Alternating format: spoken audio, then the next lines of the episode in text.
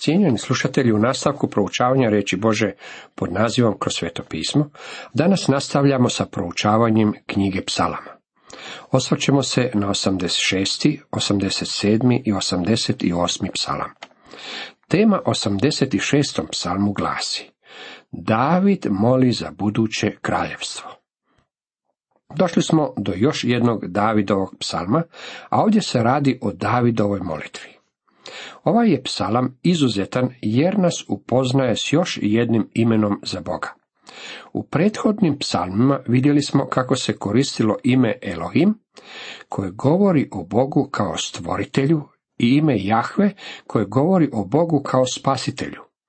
U ovome psalmu pojavljuje se još jedno ime za Boga, i to sedam puta.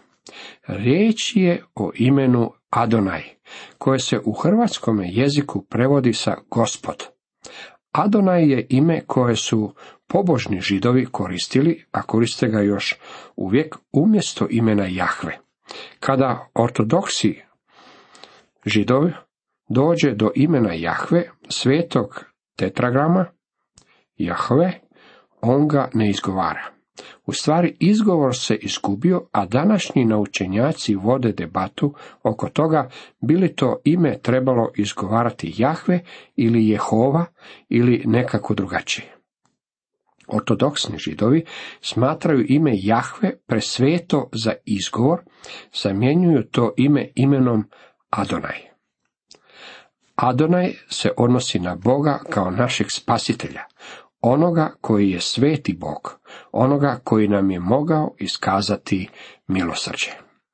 Zbog toga što se ime Adonaj pojavljuje sedam puta u ovome psalmu, neki ga naučenjaci smatraju mesijanskim psalmom. Bilo kako bilo, mislim da ovaj psalam ne bismo mogli nazvati mesijanskim psalmom u doslovnom značenju te riječi, zbog naravi same molitve u njemu zapisana. Na primjer, uči me Jahve svojemu putu da hodim vjeran tebi. Usmjeri srce moje da se boji imena tvojega. Ni na koji način ne biste mogli ovaj stih primijeniti na gospodina Isusa. On nikada ne bi trebao moliti ovakvu molitvu jer je došao činiti očevu volju. Ovaj se stih međutim može primijeniti na vas i mene. Moramo biti poučeni Božjem putu i njegovoj istini. Naša srca moraju biti ujedinjena kako bi se bojali njegovog imena. Krist je došao činiti volju svoga oca i upravo je to i činio. S nama je drugačije. Grant iznio je izuzetnu tvrdnju s ovime u svezi. Ovo je uistinu ono što uvelike manjka Božim ljudima posvuda. Veliki dio našeg života ne provodi se u činjenju dobra, već se protrati i izgubi u bezbrojnim lukavim činima koji vrlo učinkovito kvare pozitivnost našeg svjedočanstva za Boga.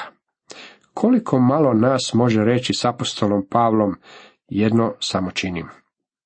Nalazimo se na putu, niti najmanje već namjerno s njega silazimo, ali se zaustavljamo kako bismo lovili leptere među cvijećem, pa ne doživljavamo nikakav ozbiljniji napredak. Koliko li se Sotona čudi kada vidi da se odvraćamo od kraljevstva svijeta i njihove slave? Kada shvatimo da je riječ o njegovim kušnjama, a zatim se bez imalo razmišljanja posvećujemo beskrajnim svađama. Beznačajnim od maslačkove pahuljice za kojom dijete troši svu svoju snagu, a smijemo se njemu. Kada bismo pažljivo istražili svoje živote, s tim u svezi prepoznali bismo kako nas mnoštvo bespotrebnih tiskoba, izmišljenih dužnosti dopuštenih zabava i nedužnih prepirki neprekidno skreću od onoga što je jedino korisno. Vjerojatno je vrlo mali broj onih koji bi bili spremni svakodnevno se suočiti sa takvom nepisanom povješću svojih života. Danas postoji mnogo kršćanskih djelatnika koji nisu na otvorenoj sceni, ali su u istinu lijeni. Ubijaju vrijeme radeći ovo ili ono, zaposleni su tu i tamo, ali glavni posao ostaje neurađen. Ne bave se prenošenjem i čuvanjem istine i nisu budni i revni u služenju gospodinu. Uistinu moramo moliti. Usmjeri srce moje da se boji imena Tvojega. Psalmistova molitva koja joj je prethodila glasi. Uči me Jahve svojemu putu, što je, mislim, rješenje za lutajuće i podijeljeno srce. Prva stvar koju je apostol Pavao rekao nakon što se obratio bila je Gospodine, što želiš da učinim? Čitamo u dijelima 9, 6. redak. Psalmist je imao odgovor. Uči me Jahve svojemu putu. Gospodin je obećao da će poučiti svoju djecu. U 32. psalmu 8. redak smo čitali Uči ću te put ti kazat kojim ti je ići. Svjetovat ću te, oko će moje djeti nad tobom. Da hodim vjeran tebi, trebao bi biti naš odgovor, što znači da bismo trebali živjeti prema svjetlu koje nam Božja riječ daje. Tada će Bog primiti slavljenje iz našeg cijelog srca. Kada je naše srce ujedinjeno i predano njemu, toliko će veće biti i naše slavljenje. Hvalit ću te, gospode, Bože moj, svim srcem svojim. Slavit ću ime Tvoje do vijeka, kaže nam ovaj psalam. Cijenjeni slušatelji, toliko iz 86. psalma. U nastavku pogledajmo što nam govori 87. psalam. Tema ovom psalmu glasi Sion, Boži grad. Ovaj psalam naslovljen je Sinova Korahovih, psalam pjesma. U stvari, mislim da se radi o psalmu kojeg su napisali Korahovi sinovi. U engleskom stoji sljedeći naslov, psalam ili pjesma sinovima Korahovih. Riječ je o pjesmi koja se bavi Sionom, Božim gradom i u kojoj je riječ o slavnoj budućnosti Jeruzalema. Narodi će dolaziti u Jeruzalem kako bi iskazivali štovanje Bogu. Slušam danas ljude kako pjevaju stupamo k Sionu, predivnom Božjem gradu. Bojim se da je ta pjesma beznačajna jer je Sion zemljopisna točka na ovoj zemlji. Kada sam bio u Izraelu, nekolicina nas vozila se autom prema Sionu, koji je najviša uzvišica u Jeruzalemu. Nitko od nas nije bio baš najbolji pjevač, ali dok smo se vozili, pjevali smo Stupamo k Sionu, predivnom Božjem gradu. Ako ćemo iskreno, mi smo se vozili, a nismo stupali, ali smo se upravili prema Sionu, kaže dr. Megi. Psalam započinje riječima. Zdanje svoje na svetim gorama ljubi Jahve. To je mjesto na kojem će se jednoga dana nalaziti uprava cijeloga svijeta. U Izaiji 2, drugi redak čitamo. Dogodit će se na kraju dana. Gora doma Jahvina bit će postavljena vrh svih gora, uzvišena iznad svih bregova. K njoj će se stjecati svi narodi. A u Zahariji drugom poglavlju, u desetom i jedanestom redku, čitamo Kliči i raduj se, kćeri Sionska, jer evo dolazim usred tebe prebivat, riječ je Jahvina. U onaj dan mnogi će uz Jahvu prionuti i bit će narod moj, a ja ću prebivati usred tebe. Znat ćeš tako da me tebi posla Jahve nad vojskama. Imajmo na umu kako se još uvijek nalazimo u odjeljku knjige psalama koji odgovara knjizi Levitskog zakonika. tako da su hram i šator sastanka samo središte tog odjeljka. I dalje nastavlja, draža su mu vrata sionska nego svi šatori Jakovljevi. Divote se govore o tebi, grade Boži. Ovo isto stajalište bilo je izraženo već ranije u psalmu 48. Velike Jahve hvale predostojan u gradu Boga našega. Sveto brdo njegovo, brijeg veličanstven, radost je zemlji svoj. Gora Sion na krajnjem sjeveru, grad je kralja velikog.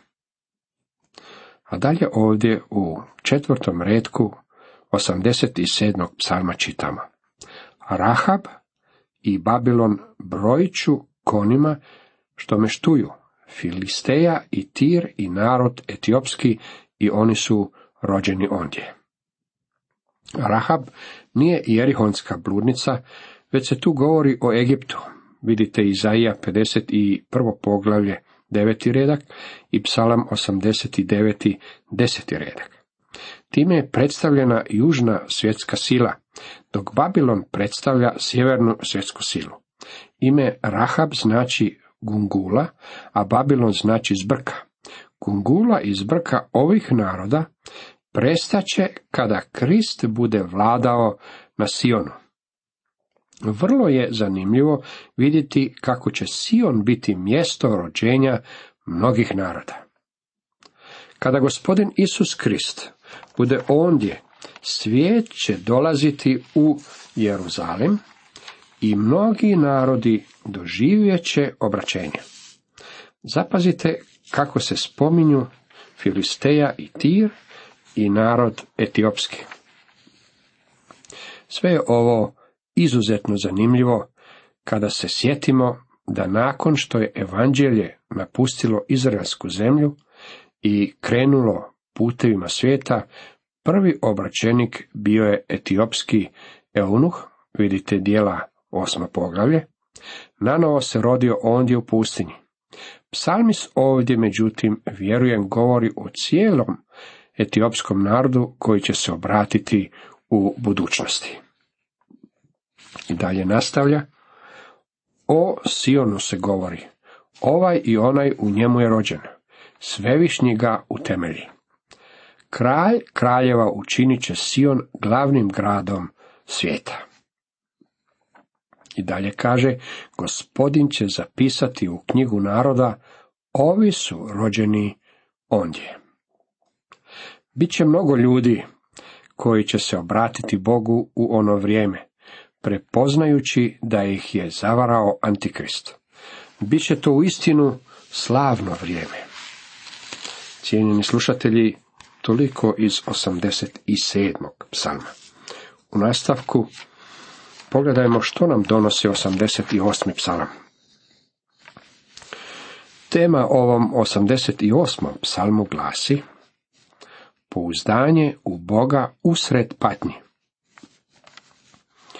Ovaj je psalam naslovljen pjesma psalam sinova Korahovih zborovoći po Mahalatah, Leanotu, Mašil, Ezrahica, Hemana. Riječ je o otužnom psalmu. Psalam 87. bio je sav predan slavi. Ovaj psalam je sam predan žalosti. Riječ je o tužaljci, to je najmračnija koprena tuge koju nalazimo u knjizi psalama. On započinje riječima Jahve Bože moj, vapijem danju, a noću naričem pred tobom. U engleskome stoji O Jahve Bože mog spasenja. Jedina zraka svjetlosti u ovome psalmu je ta što je On Bog mog spasenja. I psalmist se čvrsto držao upravo toga. Riječ je naravno o čistoj špekulaciji, ali je ovaj psalam primijenjen na Joba i Uziju koji je imao gubu, Jeremiju dok je bio u čatrnji i kralja Ezekiju kada je bio bolestan. Međutim, bez obzira koga se promatralo, Ovaj psalam opisuje velike patnje.